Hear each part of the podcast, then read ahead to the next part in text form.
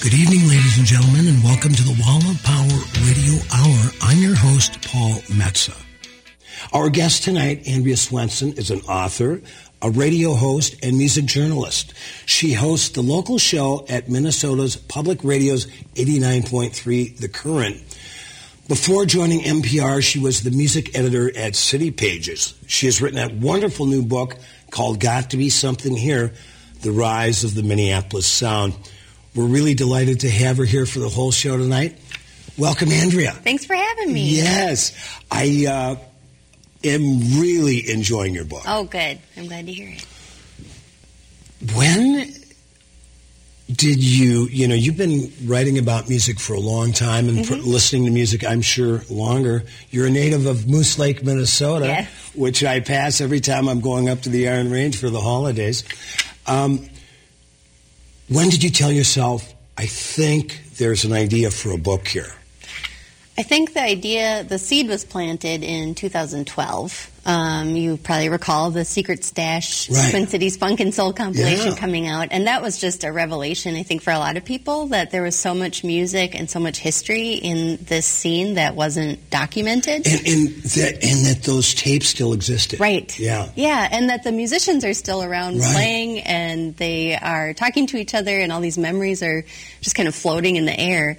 And so I went to a rehearsal for the big launch party for that compilation and I met a lot of the musicians for the first time, like Willie Walker. Right. My And- good buddy. Yes, and the Valdons and I remember you um, called me. Now Willie and I have been playing together. We Willie Walker, as he used to be known, is now known again for geez, I think we're going on seven years. And I remember you called me about that time. and Said you got Willie's number, and you tell me what you were working on. And so I'm glad I was able to hook you up. Thank you. I appreciate that. He was amazing. Yeah. The first chapter actually starts with him. Right. He has so many really vivid memories of those very early days. You know, he started playing in the Twin Cities in 1960. Right. Um, singing with fellow teenagers in Right. the North Minneapolis neighborhood. So there were all these stories just kind of percolating, and um, I just knew that someone needed to turn on a tape recorder Right. and write these down. And I didn't know that that would be me for maybe Mm-hmm. two years uh, after that. But in 2014, I started working on it in earnest, and I'm really glad that I did. Well, that's a great. You know, you've got a great radar as a journalist to feel that. Uh, it's been so interesting. In the, you know, we recently had uh, Terry Katzman on, uh, who t- an old friend of mine who talked about the uh, Savage Young Du, the Husker Du compilation, and then you uh, before that Chris Riemenschneider, and uh, uh, you know, and you look at the books that have been written just in the last handful of years Right. about uh, the Twin Cities music scene, and what a treasure trove of experiences that people have been able to capture Right. and share. Right. Yeah, and I think all credit goes to the two kind of regional publishers that we have in town, the University of Minnesota Press, where I published my book, and the Minnesota Historical Society Press. Absolutely. They really turned an interest uh, area. You know, they found that this is like a very fertile ground for storytelling, right. and I'm just really grateful that they're supporting people doing that. and and to that their readers are kind of in that uh, demographic that knows about the history as well and Right. lives some of the history. Right. But yes, I think that's a good point. Uh, my book, Blue Guitar Highway, was put out by the University of Minnesota Press in 2011, and your book got to be some, something here. Was when was it actually uh, the release date? Uh, October 10th of this year. Oh. Yeah, it's very new. So you've been busy. Oh yes, yeah. We had a big launch party at the Fitzgerald Theater. Right. Uh, Willie played. Mhm. And the Valdons. And the Valdons and Wanda Davis and Andre Cymone, and Wow. it was just incredible. I don't think I've ever had an experience like that before. It was so profound to see everyone coming together, not just from you know one particular scene, but across generations, Right. and realizing that this story you know started in the '60s, but is still going on today. Right. And uh, we had Nooky Jones as the house band and Pavielle singing, who's uh, just contemporary, uh, amazing, amazing singer. And to see these basically three generations coming together and saying, yeah, this is a really incredible community that we built. It was really profound. Were you able to audio and videotape that Oh, yeah. show? Because boy, do I see a uh, uh, KTCA Channel Two documentary right that around would the be corner. that would be really cool. Yeah, we'll just walk down the hall, right, yeah. or across the street. Andrea, Swensson, you grew up in Moose Lake, Minnesota. Um, I've been through that town. My mother actually used to work when she started as a nurse at the uh, at the hospital there. Oh, sure. Um, so we were very familiar with Moose Lake. But when did you really start to listen to music? And oh gosh, who, who, who what turned you on to your love of music? Um, it continues to this day, I might add. My parents. Okay. I mean, it was very young age. It was a very musical house. My mom played piano. My dad played guitar. Um, they had amazing record collections, and that was kind of what we did as a family was you know listen to music together, dance together. Oh, how much fun! Um, it was just yeah, very. I, am an only child, so it was just the three of us, you know, and um, that just started so early. I remember my dad um, even teaching me lessons through music. Like if I threw a, a fit, he would sit down and play me the Rolling Stones. You can't always get what you want. Oh, nice, good work, um, Dad. Um, so it was just kind of woven into my life right. um, very early on. And then I, I took an interest in music from an early age. I started playing piano and flute, and was in the band at Moose Lake. And then when we moved, moved down to the Twin Cities uh, when I was about twelve, then all of a sudden I had access to this right. whole big world. Right. I had MTV for the first time, right, and I could go to right. the record stores sure. in Minneapolis, go to the Electric Fetus, and things like that. So it's just kind of been part of my DNA, basically. well, I was just, you know, the the book really kind of wraps up uh, with Prince and how he came of age in that time. And you know, when you mentioned the Electric Fetus, in one of the greatest independent record stores yeah. anywhere, yeah. right? Um, and one of the, the, few places that independent musicians like myself can consign their records. Right. You know, so that, that that's a beautiful outlet as well yeah. that they provide to the community. But I, th- I just harken back to that beautiful picture of Prince going through, uh, you know, the record collection and the magazines just a few weeks before he died right. at the Electric Fetus. Right. I actually was in there just uh, last week, and the manager Bob told me that fans are coming in from all over the world and standing where he stood in that wow. picture to get, to get their own picture taken, so they know that they stood right where Prince was. Cool. And then there's in the background up on the wall is the poster of Tom Waits. Yeah. Yeah. Yeah. I talked to the uh, longtime clerk that sold him his batch of records, and he told me about four or five records uh, that day. I believe Joni Mitchell, mm. uh, Swan Silvertones, and I believe Sly and the Family Stone. Oh, Steely Dan. Wow. And something else. Yeah. Interesting. So, and the other thing, well, there's a lot of things I, lo- I love about your book, Andrea. Got to be something here, but the the pictures are phenomenal. Oh yeah. Yeah. Tell us how many how many photos do you think are in the book? Um, I believe there's over 80. Wow. Yeah, and that was we were really intentional about how the pictures were used and what pictures were chosen. Um, I really didn't want it to feel like you were only going to look at the pictures and skip over the stories. Right. Um, so we made them black and white and kind of in the text, and I kind of pictured it like a textbook. Yeah. They're just kind of helping to illustrate the stories. But then Right. we found them from so many different sources. Um, I did a lot of research at the Historical Society, at the uh, downtown Minneapolis Central Library. They have a special Talk collection. about yes, talk about that because Yeah. I was uh, on the fourth floor, correct? Yep. And I was there. I forget exactly what I was looking for, but that's where I saw they had the picture that you have in there of the Prince Rogers Nelson trio. Yes, yes. um, which is a funny picture because there's actually it's actually a quartet. Right. But uh, but what was interesting about that that I, you know and I actually saw at least one of the prints of that uh, at the Hennepin County Library, and I'm a big library guy. In fact, go down to that library. Yeah, it's beautiful. and the people that work there are phenomenal. Yes. Plus Ernie Batson. You know, he retired from there. David Aw. Stenshoel, Aw. the musician from Boiled in Lead, Nice. he works there. So, uh, but that fourth floor is amazing. So tell us, yeah, so some of the other places you got the photos from.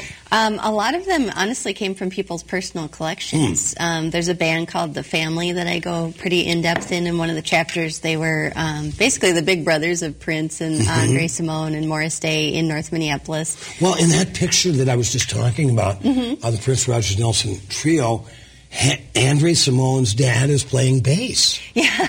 So tell Yeah, us about yeah. that when when uh, that story. that- Yeah, that was me. such a cool moment. So I interviewed Andre a couple times actually for this book, um, and he was remembering back to this very specific moment where he met Prince on the first day of seventh grade at Lincoln Junior High in, in near North Minneapolis, and they immediately had this connection of, oh, we both are music people, we need to jam. So Prince invited Andre to his dad's apartment where there were all kinds of instruments for them to play with. And Andre was looking at the piano and there's this little photograph of Prince's dad and his band. And he said, gosh, that, that guy looks like my dad. And Prince's dad came home after uh, work that day and looked at Andre and looked at the picture and looked at Andre again and was like, I know you. Wow, how phenomenal There were so many stories like that. That neighborhood was so tight knit, and that community was so small that Mm-hmm. it was basically like a big family. That everyone kind of knew each other and looked out for each other. So I just I love that story. You know, uh, playing playing with uh, Willie Walker is an honor, but hanging out with him is so much fun. Yeah. So we we've really got to know each other, driving to gigs together, hanging out on the gig on the breaks, and so I've heard stories about the cozy bar and. Uh, uh, and all the in the King Solomon mines, and what's the one I can't pronounce? Nick, Nick the one that's Mm-hmm. The Amer- Nacirema? That's America spelled Yes. backwards, right? So, it, so, so I've heard about these places uh, through Willie, Right. and then actually see the pictures was really great. Right. Yeah, and those some of those came from the Historical Society has a huge archive of photos by Charles Chambliss, and that was a treasure trove. Um, they actually just put out another book from the Historical Society Press just of his pictures. Um, he did not just music, but kind of daily life in North Minneapolis, Wow. and really documented the 1970s African American community. Thanks for listening to the Wall and Power Radio Hour. We are going to have author and radio host and writer Andrea Swensson on for the whole show tonight talking about her great new book, Got to Be Something Here, The Rise of the Minneapolis Sound. Stay tuned. The number one source of the Twin Cities gay scene is all digital. Follow Twin Cities Gay Scene on Facebook and Twitter. Sign up for the Scene Shot email blast for weekly updates and chances to win great prizes. No app is needed to view the bi-weekly web editions of Scene. It's GLBTQ media for the mobile generation. Find it all at TwinCitiesGayScene.com. That's TwinCitiesGayScene.com. This is Dan Brooks, Senior Vice President and Financial Advisor with RBC Wealth Management. For the past 19 years, I've been managing wealth for individuals, institutions, and corporate retirement plan sponsors. Throughout my career, I have seen common traits in successful investors. They include the courage to be diversified, the willingness to work with a professional, the discipline to follow a plan, and patience. I welcome the opportunity to help contribute to your financial success. Call me at 612 371 2396. Saturdays at 1 p.m., you have a chance at a fresh start, a new beginning. Hi, everybody. This is Freddie Bell, host of New Beginnings. Our show features the concerns of America's 78 million baby boomers in employment, finance, health and nutrition, spirituality, and even entertainment. Every day is a chance for a fresh start. Join us Saturdays at 1 p.m. for New Beginnings with Freddie Bell on AM 950, the progressive voice of Minnesota. Do yourself a favor and check out the amazing cuisine of eatlocalminnesota.com. More than just a website, eatlocalminnesota.com provides you with the best local and independently owned restaurants in the Twin Cities. Serving family favorites in Minneapolis since 1964, Milda's Cafe is a great spot for breakfast or lunch. Wake up with their delicious Eggs Benedict or biscuits and gravy and savor their many great lunch options. Every Monday, Wednesday, and Friday, Milda serves authentic Finnish pasties. Open weekdays 6 to 3 and now on weekends 8 to 2 on Glenwood Avenue, 4 blocks east of Penn. Specializing in Szechuan and Peking cuisine, the Great Wall Chinese restaurant has been a local favorite since 1981. They offer one of the most extensive menus in the Twin Cities. Favorites include the sesame chicken, imperial beef, and Peking duck. The Great Wall restaurant is located off 45th and France with takeout available too. More at greatwallrestaurant.us. Hi, friends. I've been talking to you about Minnesota's first green cemetery, Prairie Oaks Memorial Eco Gardens. It's an entirely new way of looking at our last earthly step. Burials are designed to have as little impact on the environment as possible. For many of us, a continuation of the commitment we made during our lifetimes. Let me suggest you go to the website mngreengraves.com. Explore what it is. Prairie Oaks Memorial Eco Gardens. It's a lovely place, a peaceful place. Minnesota's first green cemetery. Welcome back to the Wall and Power Radio Hour. I'm your host, Paul Metsa. I hope you've been enjoying this show. We've got Miss Andrea Swensson on for the whole night tonight, talking about not only her love of music and her history uh, of how she came to love music, but her new book, Got to Be Something Here, uh, about the history of the Minneapolis Sound. Andrea, what, uh, where did the title come from? A song. Is it? Yes. So there's so many great songs that I discovered through the research process. Uh, one of them, it's billed as the Lewis Connection, but the people that actually recorded on it were this band, The Family, that Mhm. got started in North Minneapolis in the early 70s at the Way Community Center. Right. And they, Spike Moss, right? Yes, Spike Moss was their manager. Right? I saw, you know, because anybody who's been involved with Minneapolis politics uh, for the last 35, 40 years, you bumped into Spike at some point. Yeah. But it was so great to see that picture of a young Spike. Yes, Yeah, yeah. handsome guy. Yeah, he was very involved in the way. The way was built uh, basically in the immediate aftermath of the first unrest that happened in North Minneapolis in 1966. Right. And by the early 70s, it was the place to hang out for all of these young kids coming up in the neighborhood. So there was a music room where you could go and jam and play all these different instruments, and this band formed called The Family. And their history is just fascinating because they ended up mentoring this whole generation of young kids that we associate now with the Minneapolis Sound, Right. like Prince and Morris and Jimmy Jam and Terry Lewis. Right. Uh, the family was led by Sonny Thompson, who went on to play in the NPG with Prince Right. and Sonny T. And uh, a lot of other really talented musicians in this group. So they wrote and recorded this song called Got to Be Something Here. And the lyrics and the sound of it and then this backstory, they all just really spoke to me. They actually hired Prince to play guitar on the recording, so very quietly you can hear him a little bit in the background. Right. And so how old would have Prince been? 15 at the time? He would have been uh, 17, I think. He was about to go to New York and try to shop his demos around Right. to Warner Brothers. And he actually used the money from that recording session Really? to buy the plane ticket. How yeah. cool. so just a fascinating story. And then, you know, the the idea of there's got to be something here for us, which is what the lyric is. It really speaks to, I think, the theme of the book, which is that this African American music community was basically being ignored Mhm. by everyone outside of their immediate neighborhood, and they still managed to persevere and to book gigs and make records and form this scene that eventually became world famous. Right. Um, but they had to overcome a lot to do that. Well, you, in, in the beginning of the book, you talked about the Rondo neighborhood, Mhm. uh, which would be kind of between, let's say, Dale and Lexington Mhm. on either side of 94, uh, very thriving black neighborhood. and so you get into a, a lot of the, the, the politics and the segregation back there. But there's a great quote um, in there believe it is every freeway is a political act. Yes.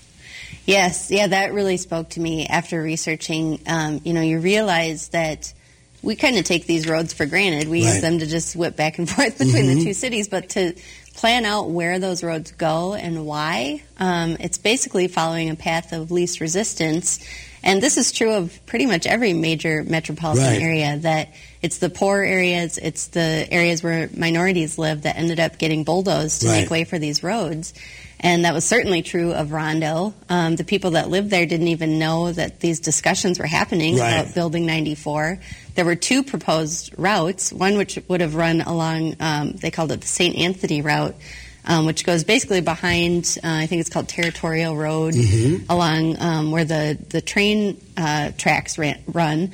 And that was ignored as a, a potential because it was so much cheaper and faster to just go right through the heart of this Sure, neighborhood. and they sure as hell weren't, weren't going to build a highway down Summit or Grand. Well, yeah.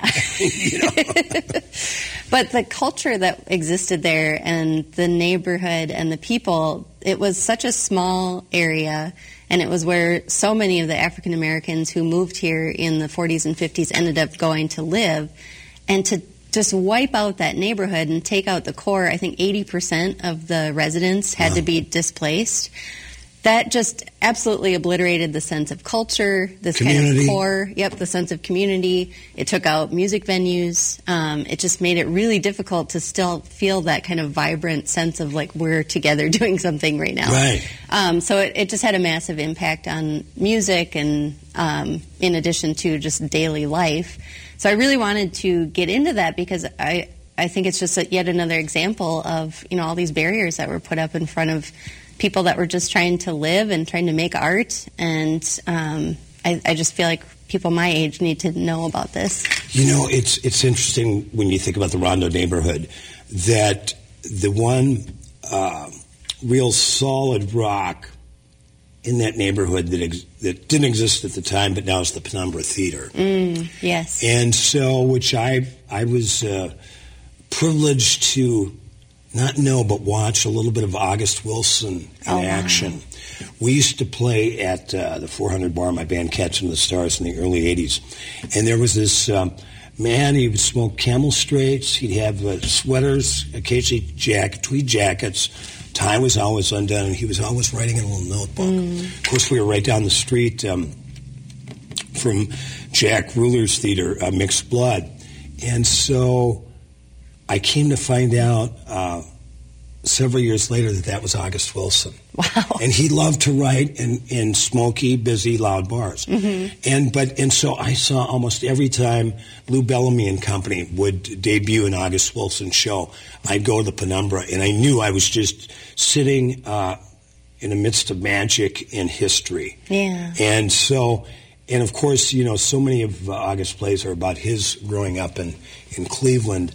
Uh, and so there was that at least psychic connection between Rondo and what I used to witness at the Penumbra. Oh. And their Black Nativity uh, is a wonderful performance that everyone should go see, see, for the holidays. And also, we had Gary Hines on last week. We're going to air that show uh, next week. Um, but we have the uh, night before Christmas with the uh, Sounds of Blackness, oh, December yeah. 23rd at the Fitzgerald. Legendary. Yeah. so tell us a little bit about. We're going to jump around. That's mm-hmm. what we do here in Wallen Power TV. So, where have you been going uh, for your readings, and what sort of response have you been getting? Well, the biggest launch was at the Fitzgerald Theater. Like I mentioned, we had live performances, but I also told some of the stories from the book. I uh, talked about Rondo, I talked about North Minneapolis and the uh, construction of the way. And it was interesting to take that kind of presentation to a place like the Fitzgerald Theater, mm-hmm. which is, you know, most known for Prairie Home Companion, right. and to really try to tell this other kind of story about Minnesota music history. And at times it was not pretty, you know, right, exactly. you're getting into some pretty hard truths. Um, and that was just such a profound experience for me to be able to tell these stories, but then to have the evening be so full of joy and such a celebration of these artists. Um, so that is just going to stand out for me forever as a, as a highlight. But I've also done things at the Electric Fetus and the Bryant Lake Bowl. Um, I'm going to be popping into many of the bookstores here in town, like Moon Palace. Um, I did something at Magers and Quinn, of oh, course. My favorite uh, bookstore in the yes, world, Magers and Quinn. Me too. Um, and the Harmar Barnes and Noble. Yeah. Oh, cool. yes. Harmar superstar. Yes. yeah, I just I bumped into Harmar. I just saw one of his first time I'd ever seen him, and we hang out at a place occasionally called uh, uh, Grumpy's Bar in Northeast. And uh, I was telling Harmar, I said that was my I, that, that was like the last place you'd go and find Radio Shack. Ah, yeah. And they had a beautiful theater there too. I don't yeah. even know. I haven't been there in a while. We've got Andrea Swensson on. She's uh, has her own show called The Local Show on eighty nine point three, The Current NPR. What uh, day of the week and what time is Sunday it? Sunday nights at six o'clock. The Wall of Power Radio Hour will be back after these messages. Where there is power, there is resistance. Where there is love, there is life. Resist with love this holiday season with products from Northern Sun. Since 1979, Northern Sun has been spreading the love and supplying resistance with shirts, stickers, signs, and buttons. Embrace the future and confront the crazies in Washington, too. Find the love and the resistance at Northern Sun in Minneapolis on East Lake Street or online at northernsun.com. You're listening to AM 950, the progressive voice of Minnesota, the most informative source for progressive politics and news in the Twin Cities. Get involved online at am950radio.com where you can sign up for our weekly newsletter, check out the local businesses that help make this content available, and stay up to date on the latest news and upcoming events. You can always reach us by email at comment at am950radio.com. That's comment at am950radio.com. Thanks for listening. While shopping for a fireplace insert at Woodland Stoves and Fireplaces, I was amazed at all the choices. Not just gas, electric, or wood burning, but also built-in or freestanding, and options in every style from antique to modern. The staff really listened to us, explained the options, and helped us choose a fireplace we absolutely love. Now it warms our hearts and our home every winter. Thank you, Woodland Stoves, for a great addition. Hi, I'm Peter Solak, putting in a word for the EPA Burn Wise campaign. It has important information about clean burning fireplaces. This is an important part of our mission at Woodland Stoves and Fireplaces. We know that the fireplace has to work. Work with your life, work with your living space, and also be environmentally smart. Come see us. Learn to burn wise. We have over 35 working units on display at the corner of Riverside and East Franklin Avenue in Minneapolis. Visit our store in person or online at woodlandstoves.com. Woodland Stoves and Fireplaces, out of the ordinary products and services since 1977. Enjoy a delicious home cooked breakfast or lunch away from the kitchen at Milda's Cafe, now open seven days a week. Milda's Cafe has been cooking up family favorites since 1964. Grab a coffee and sit down for a delicious Philly scramble, house made rolls, or Denver omelet. Stop in for lunch where you'll find authentic Finnish pasties every Monday, Wednesday, and Friday. Open weekdays 6 to 3, weekends 8 to 2. Milda's Cafe on Glenwood Avenue, four blocks east of Penn. Seasteads, the family owned flooring business that's been serving the Twin Cities for 100 years, has plenty of carpet and sheet vinyl stock to choose from and can help you with your wood and laminate needs too. Seasteads will come to your home, provide a free estimate, and professionally install their quality brand name flooring products. For your next flooring project, call the trusted, experienced experts at Seastead 651 224 5474, located across from the new Saints Stadium and online at seasteadscarpet.com. It's the best time of the year. Toyotathon is on. Rudy Luther Toyota is celebrating their 40th anniversary with great deals all month long on all new Toyotas. With huge incentives from Toyota, now is the time to buy. Great rebates on RAV4s, great rebates on Camrys, and remember you get my favorite perk from Rudy Luther, the Luther Advantage Card, which gets you 10 cents off per gallon at holiday station stores for three years with every vehicle purchase. Toyotathon is on. Stop in today on the southeast corner of 394 and 169 in Golden Valley. Welcome back to the Wall and Power Radio Hour. This is your host, Paul Metsa. Our conversation continues with author Andrea Swensson and her great new book, Got to Be Something Here. I loved reading about this, the young Jewish guy. Yes. With the uh, recording studio in his basement of his parents' house. Yes. Tell us about this guy and tell us how he got into recording because the, the whole thing is, is really kind of a, a, a interesting story about emerging technology. Oh, absolutely. So in the 1950s, North Minneapolis was predominantly a Jewish neighborhood.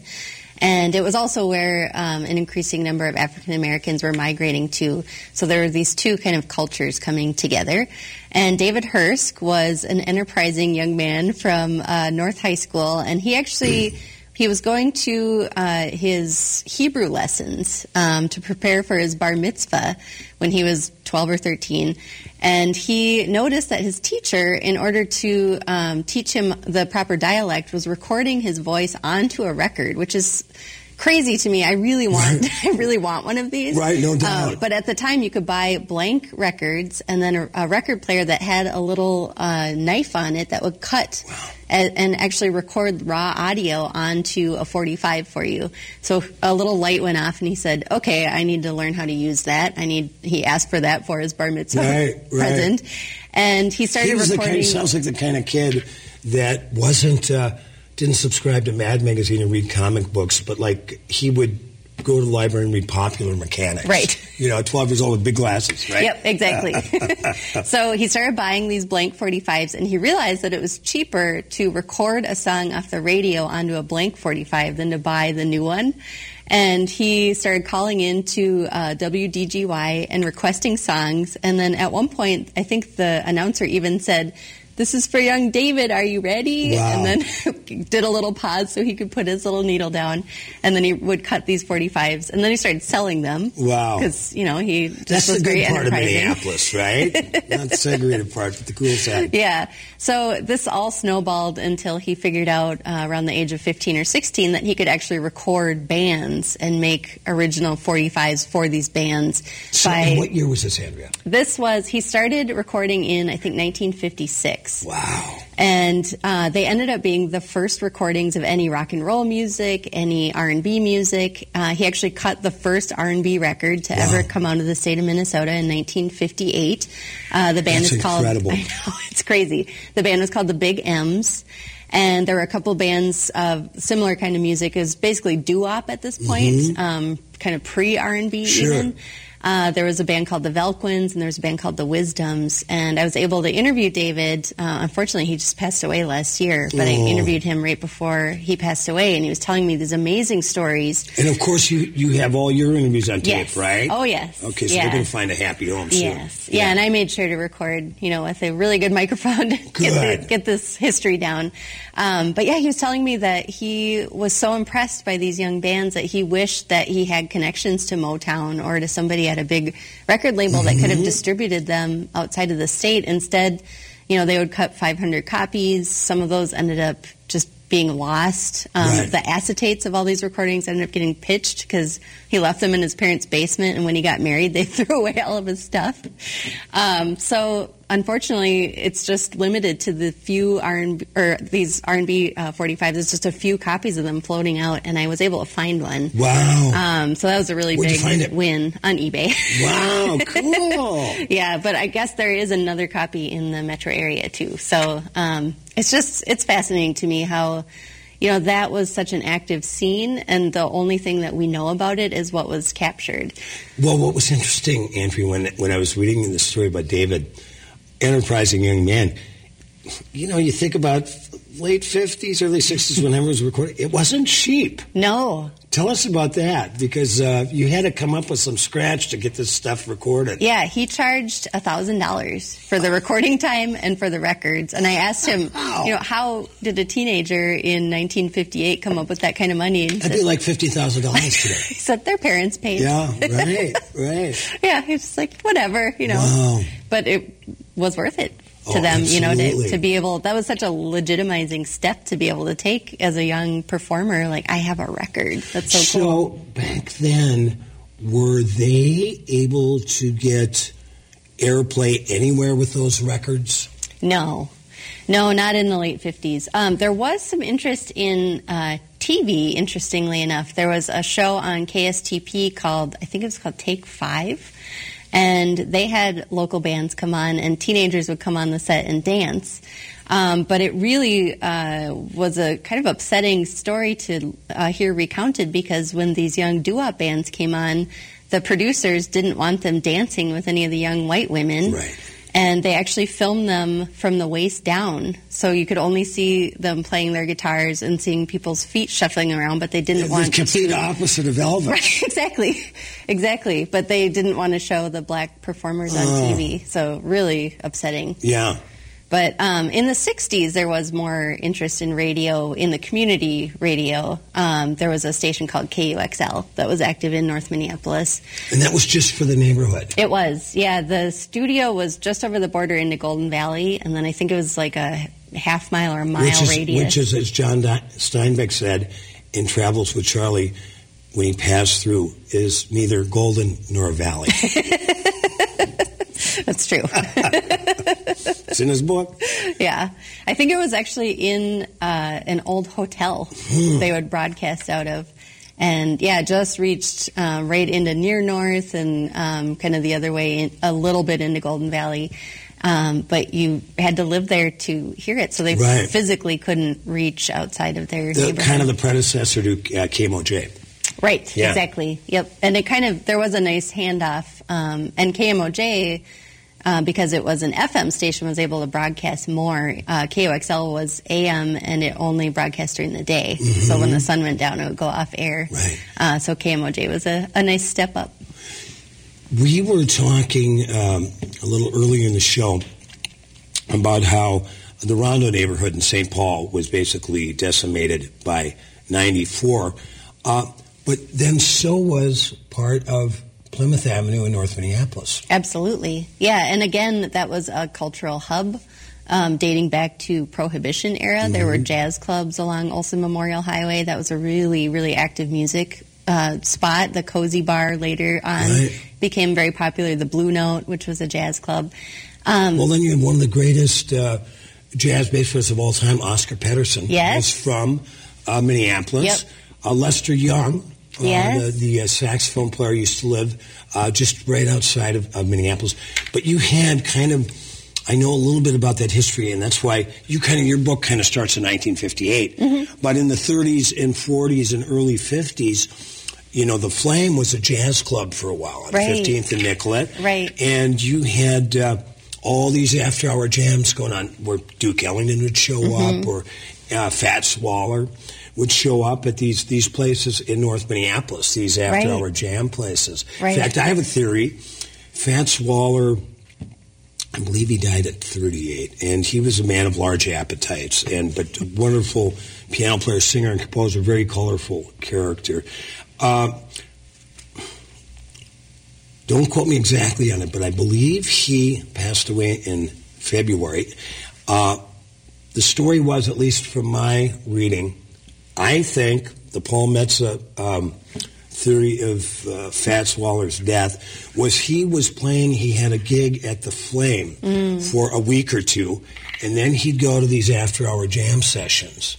And I swear to God, my feeling is he might have got pneumonia oh, wow. because he was in late January, February, right before he passed away. Sure. He was, uh, you know, playing in Minneapolis. Mm, wow. Cold weather. Anyway, uh, we'll see. You know, that's my theory. So, but let's talk about. As I said earlier, one of the things I loved about your book, uh, Andrea, is these these great pictures. So, tell us about the clubs uh, on the north side. There was the Cozy, Mm-hmm. Yes. right? Yes, Well, absolutely. Willie Willie Watkins played there all the time. Oh yeah, um, that ended up uh, transitioning to another club called the Riverview. That was really popular. Um, That was a great place. That was right on the river. yeah, Yeah? yeah, I think it was near where they're proposing to build a giant amphitheater now, Yeah, which is well, kind of which would interesting. make which would be cool. that would be cool. Yeah, I mean, Um, they used to. They had a, they had several shows there. I think Morris Wilson, who is in your book, Mm-hmm. great guy, um, uh, did some shows there. Also, the the Radiators from New Orleans used to have their annual show at the Riverview. Oh. Okay, yeah, gorgeous cool. spot. Um, the Blue Note that I mentioned, that was a really great place for um, different generations of people to come together. They had Mm-hmm. this Monday night jam uh, where basically anyone could sit in. There's a picture of it where people, you can see just waiting in the wings with their horns, like, is it my turn yet?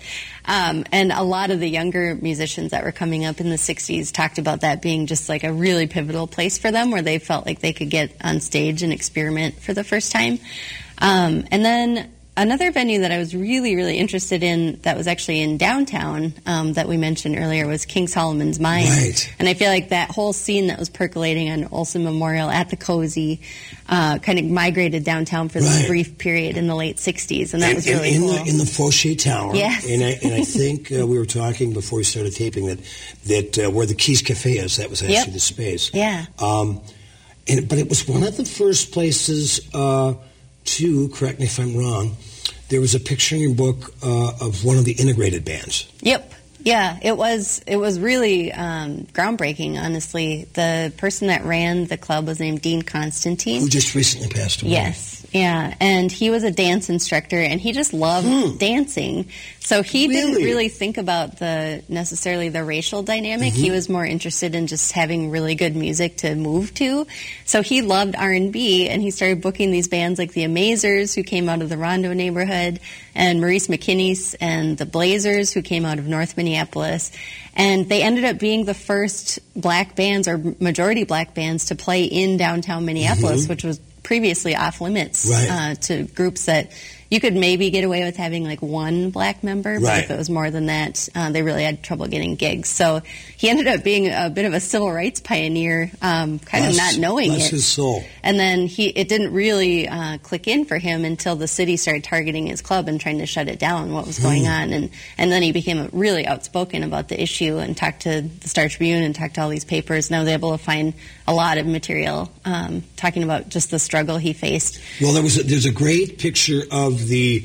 Uh, they sit around, probably um, uh, mimeographed uh, call to arms for people that could sign and protest and send Yes. it to City Hall. Yes. And I think Willie Walker signed it. Yep. One of the Minnesota Vikings. Yep. Will Jones, a guy I never met, but he was really kind of, kind of the forerunner in a way to people like you and Marty Keller. Oh, yeah. That, that write about uh, entertainment, nightlife in the uh, in the Twin Cities. Um, just one of the many things uh, for any of you out there in the viewing audience that will really enjoy in uh, Andrea Swensson's book. Got to be something here. We're going to take a little break and come back with Andrea. I've got uh, many more questions uh, about the whole thing. You're wonderfully inquisitive and, super smart, Aw. and I'm so glad you did your detective work on this. It's a very important piece of work. Thank you. Thanks so much. Hope you're enjoying this conversation with Andrea Swensson on the Wall of Power Radio Hour. This is your host, Paul Metsa, inviting you back for one more segment after these messages. This holiday season, think outside the everyday chocolate box. Make a splash with your friends, family, and clients with elegantly packaged artisan chocolates from Chocolat Celeste. Come taste the intoxicating flavor of the finest European chocolate, handcrafted with love by founder and chocolatier Mary Leonard. Mary and her staff will help you understand the kind of chocolate that everyone wants and dreams about. Watch while the recipient opens the box. It's like a beautiful piece of holiday artwork. Then watch them taste the sweet and complex flavors. Frangelico, gingerbread, and Thai spice. Make your way to Chocolat Celeste. Open weekdays 10 to 5.30 and Saturday 10 to 5 p.m. Can't make it to Chocolat Celeste? Browse our website, chocolatceleste.com. View the holiday and corporate gift guides. Need help? Call Mary at 651-644-3823. Chocolat Celeste, the way chocolate is meant to be. Join us each Monday morning at 7 a.m. for Social Entrepreneur, where things don't always go as planned, like when your family walks in while you're recording. I'm just getting rid of my family. I was about to have one of those BBC News moments. I was just going to say that was No, just no. like the BBC I've, News. I've just waved them away. No way. So join us each Monday at 7 a.m. for Social Entrepreneur. Hear the stories of people just like you who are making a difference on AM 950, the progressive voice of Minnesota. This holiday season, shop local at Northern Sun. Since 1979, Northern Sun has been creating products for progressives so ordinary people can govern the future one shirt, one sticker, one button at a time. Redefine the art of gift giving this holiday season. Give someone what they believe in. We don't think shirts, magnets, or stickers can save the world, but we do know that wearing them can make a difference. That's Northern Sun in Minneapolis on East Lake Street or online at northernsun.com. Hello, this is Ellen Krug with Hidden Edges Radio on Sundays from 1 to 2 p.m. Join me this Sunday for an interview with Day Pope of the Trans United Front, the behind the scenes organization that helped propel several transgender humans into public office early last month. It's a story about a transgender group of folks saying enough and working to control their destiny. I, for one, am darn proud of that. Hidden Edges Radio, challenging, passionate, perspective changing on AM 950. The number one source of the Twin Cities gay scene is all digital. Follow Twin Cities Gay Scene on Facebook and Twitter. Sign up for the Scene Shot email blast for weekly updates and chances to win great prizes. No app is needed to view the bi-weekly web editions of Scene. It's GLBTQ media for the mobile generation. Find it all at TwinCitiesGayScene.com. That's TwinCitiesGayScene.com. Welcome back to the Wall of Power Radio Hour, everybody. I'm your host, Paul Metsa, back with Andrea Swensson talking about her experience with Prince Rogers Nelson. There's no way we could end this interview without talking about your love of Prince and the wonderful time you got to spend with him in uh, in your combat boots out at Paisley Park. right? Yes. Tell us about first of all when you started to really uh, dig Prince, and then what an immense pleasure. Not only the book was because really you're kind of telling his backstory. Yeah. It's never been told like this before. Right. You know, Jon Bream has his book. There's other people that have their books. I think Alan Light has a book. Uh, this is a really different take on Yeah. the Prince life story.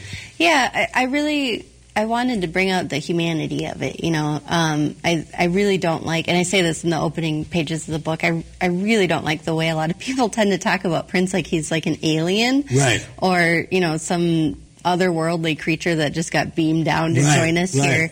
He is a man who grew up in North Minneapolis in the 1970s, and I think really continuing to center that part of his life is is really important. That um, you know he was a human and he had uh, faults and he had strengths and he was And he was, a, a, you know, everybody talks about the Midwest work ethic. There's nobody that had Right. it more than Prince Rogers right, Nelson. Right. So, I mean, for me, my personal relationship with his music was as a kid growing up in the 80s, it was just Right. part of the air Sure. that you breathe.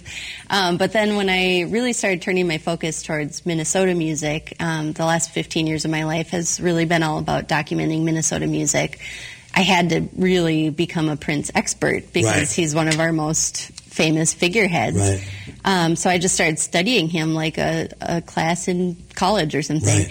Um, and then it was just in the last few years that I started interacting with him directly. Um, first through you know just invitations to concerts, um, kind of getting the sense that he was reading what I was writing, which is Right. a really interesting revelation. And well, then I know he, he pays attention because there's that great story when Jon Bream uh, uh, dissed him in a review, and then uh, Prince went on, I think, burnt uh-huh, the review on Ar- Arsenio, on Hall. Arsenio Hall. And then shot Bream with a, a large water gun at some point. Yes. So he pays attention. He, he definitely does. Yeah, that was um, just.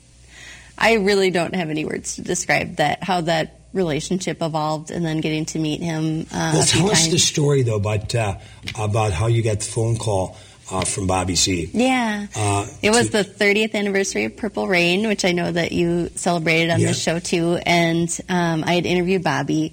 And the day that the interview went up, uh, I got an email from him, and it just said, "P wants me to see if you can come to Paisley Park tonight." Right. Um, and I thought maybe this is like a party or a show Right. or something. But when I pulled into the parking lot, Bobby Z was the only car there, and he was standing outside waiting for me. And I was like, "Are we in trouble? Right, Are right. we? I what is this?"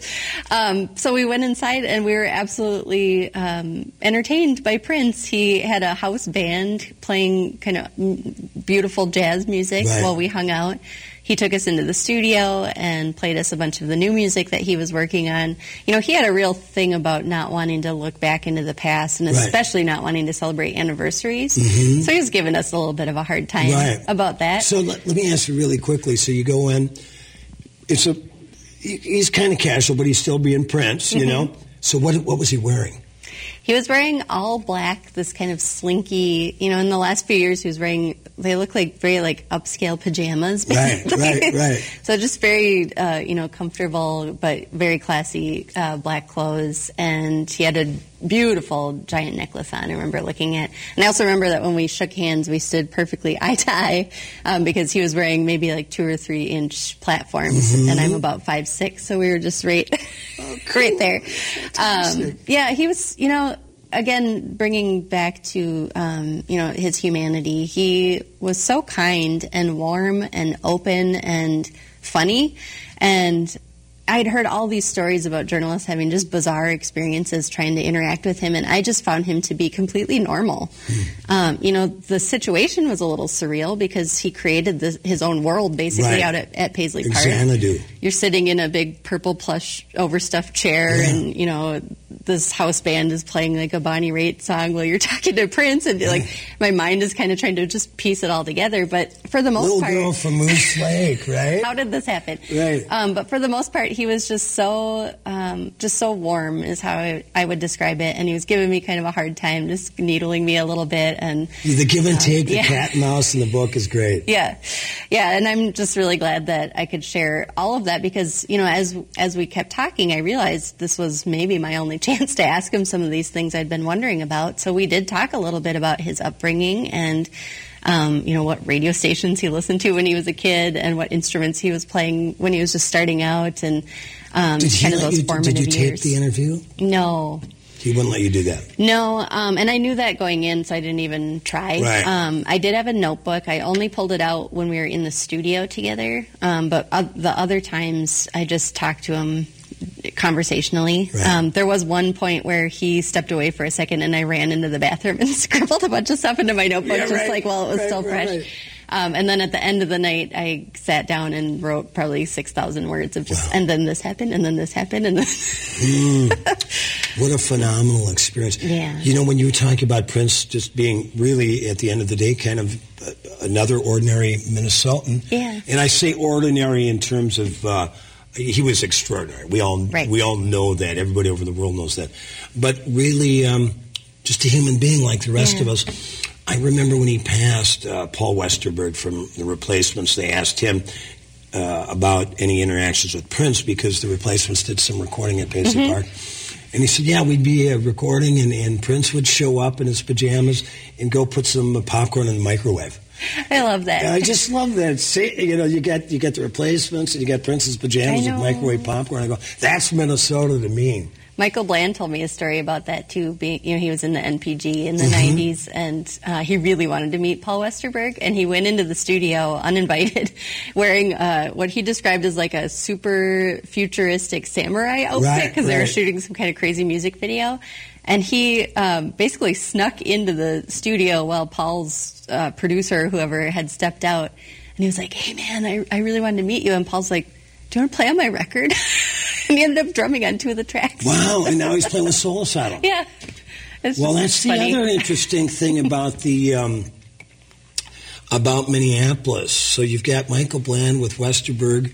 I've been honored to be playing with Willie Walker Yeah. for seven years, and but there's just this really wonderful community of human beings, and I think one of the things I, I loved about how, how the book was ending up about how Prince's version, when he really came on the scene in the early 80s, it was about all colors, all se- types of sexuality, all different kinds of people, um, and how he was really, he had a pretty uh, utopian vision of how the world should work. Black, white, Puerto Rican, everybody a freaking. That's right, exactly. Thanks for listening to the Wall of Power Radio Hour. This show was produced by Paul Metsa, engineered by Paul Sowie.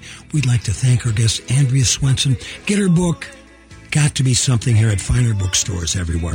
You can also see Wall of Power TV every Saturday night at 8 p.m., replayed at 11.30 on mcn6.org if you got Comcast on Channel 6. Hope you're enjoying the holidays, and like my dad used to tell me, remember to be kind and make someone happy.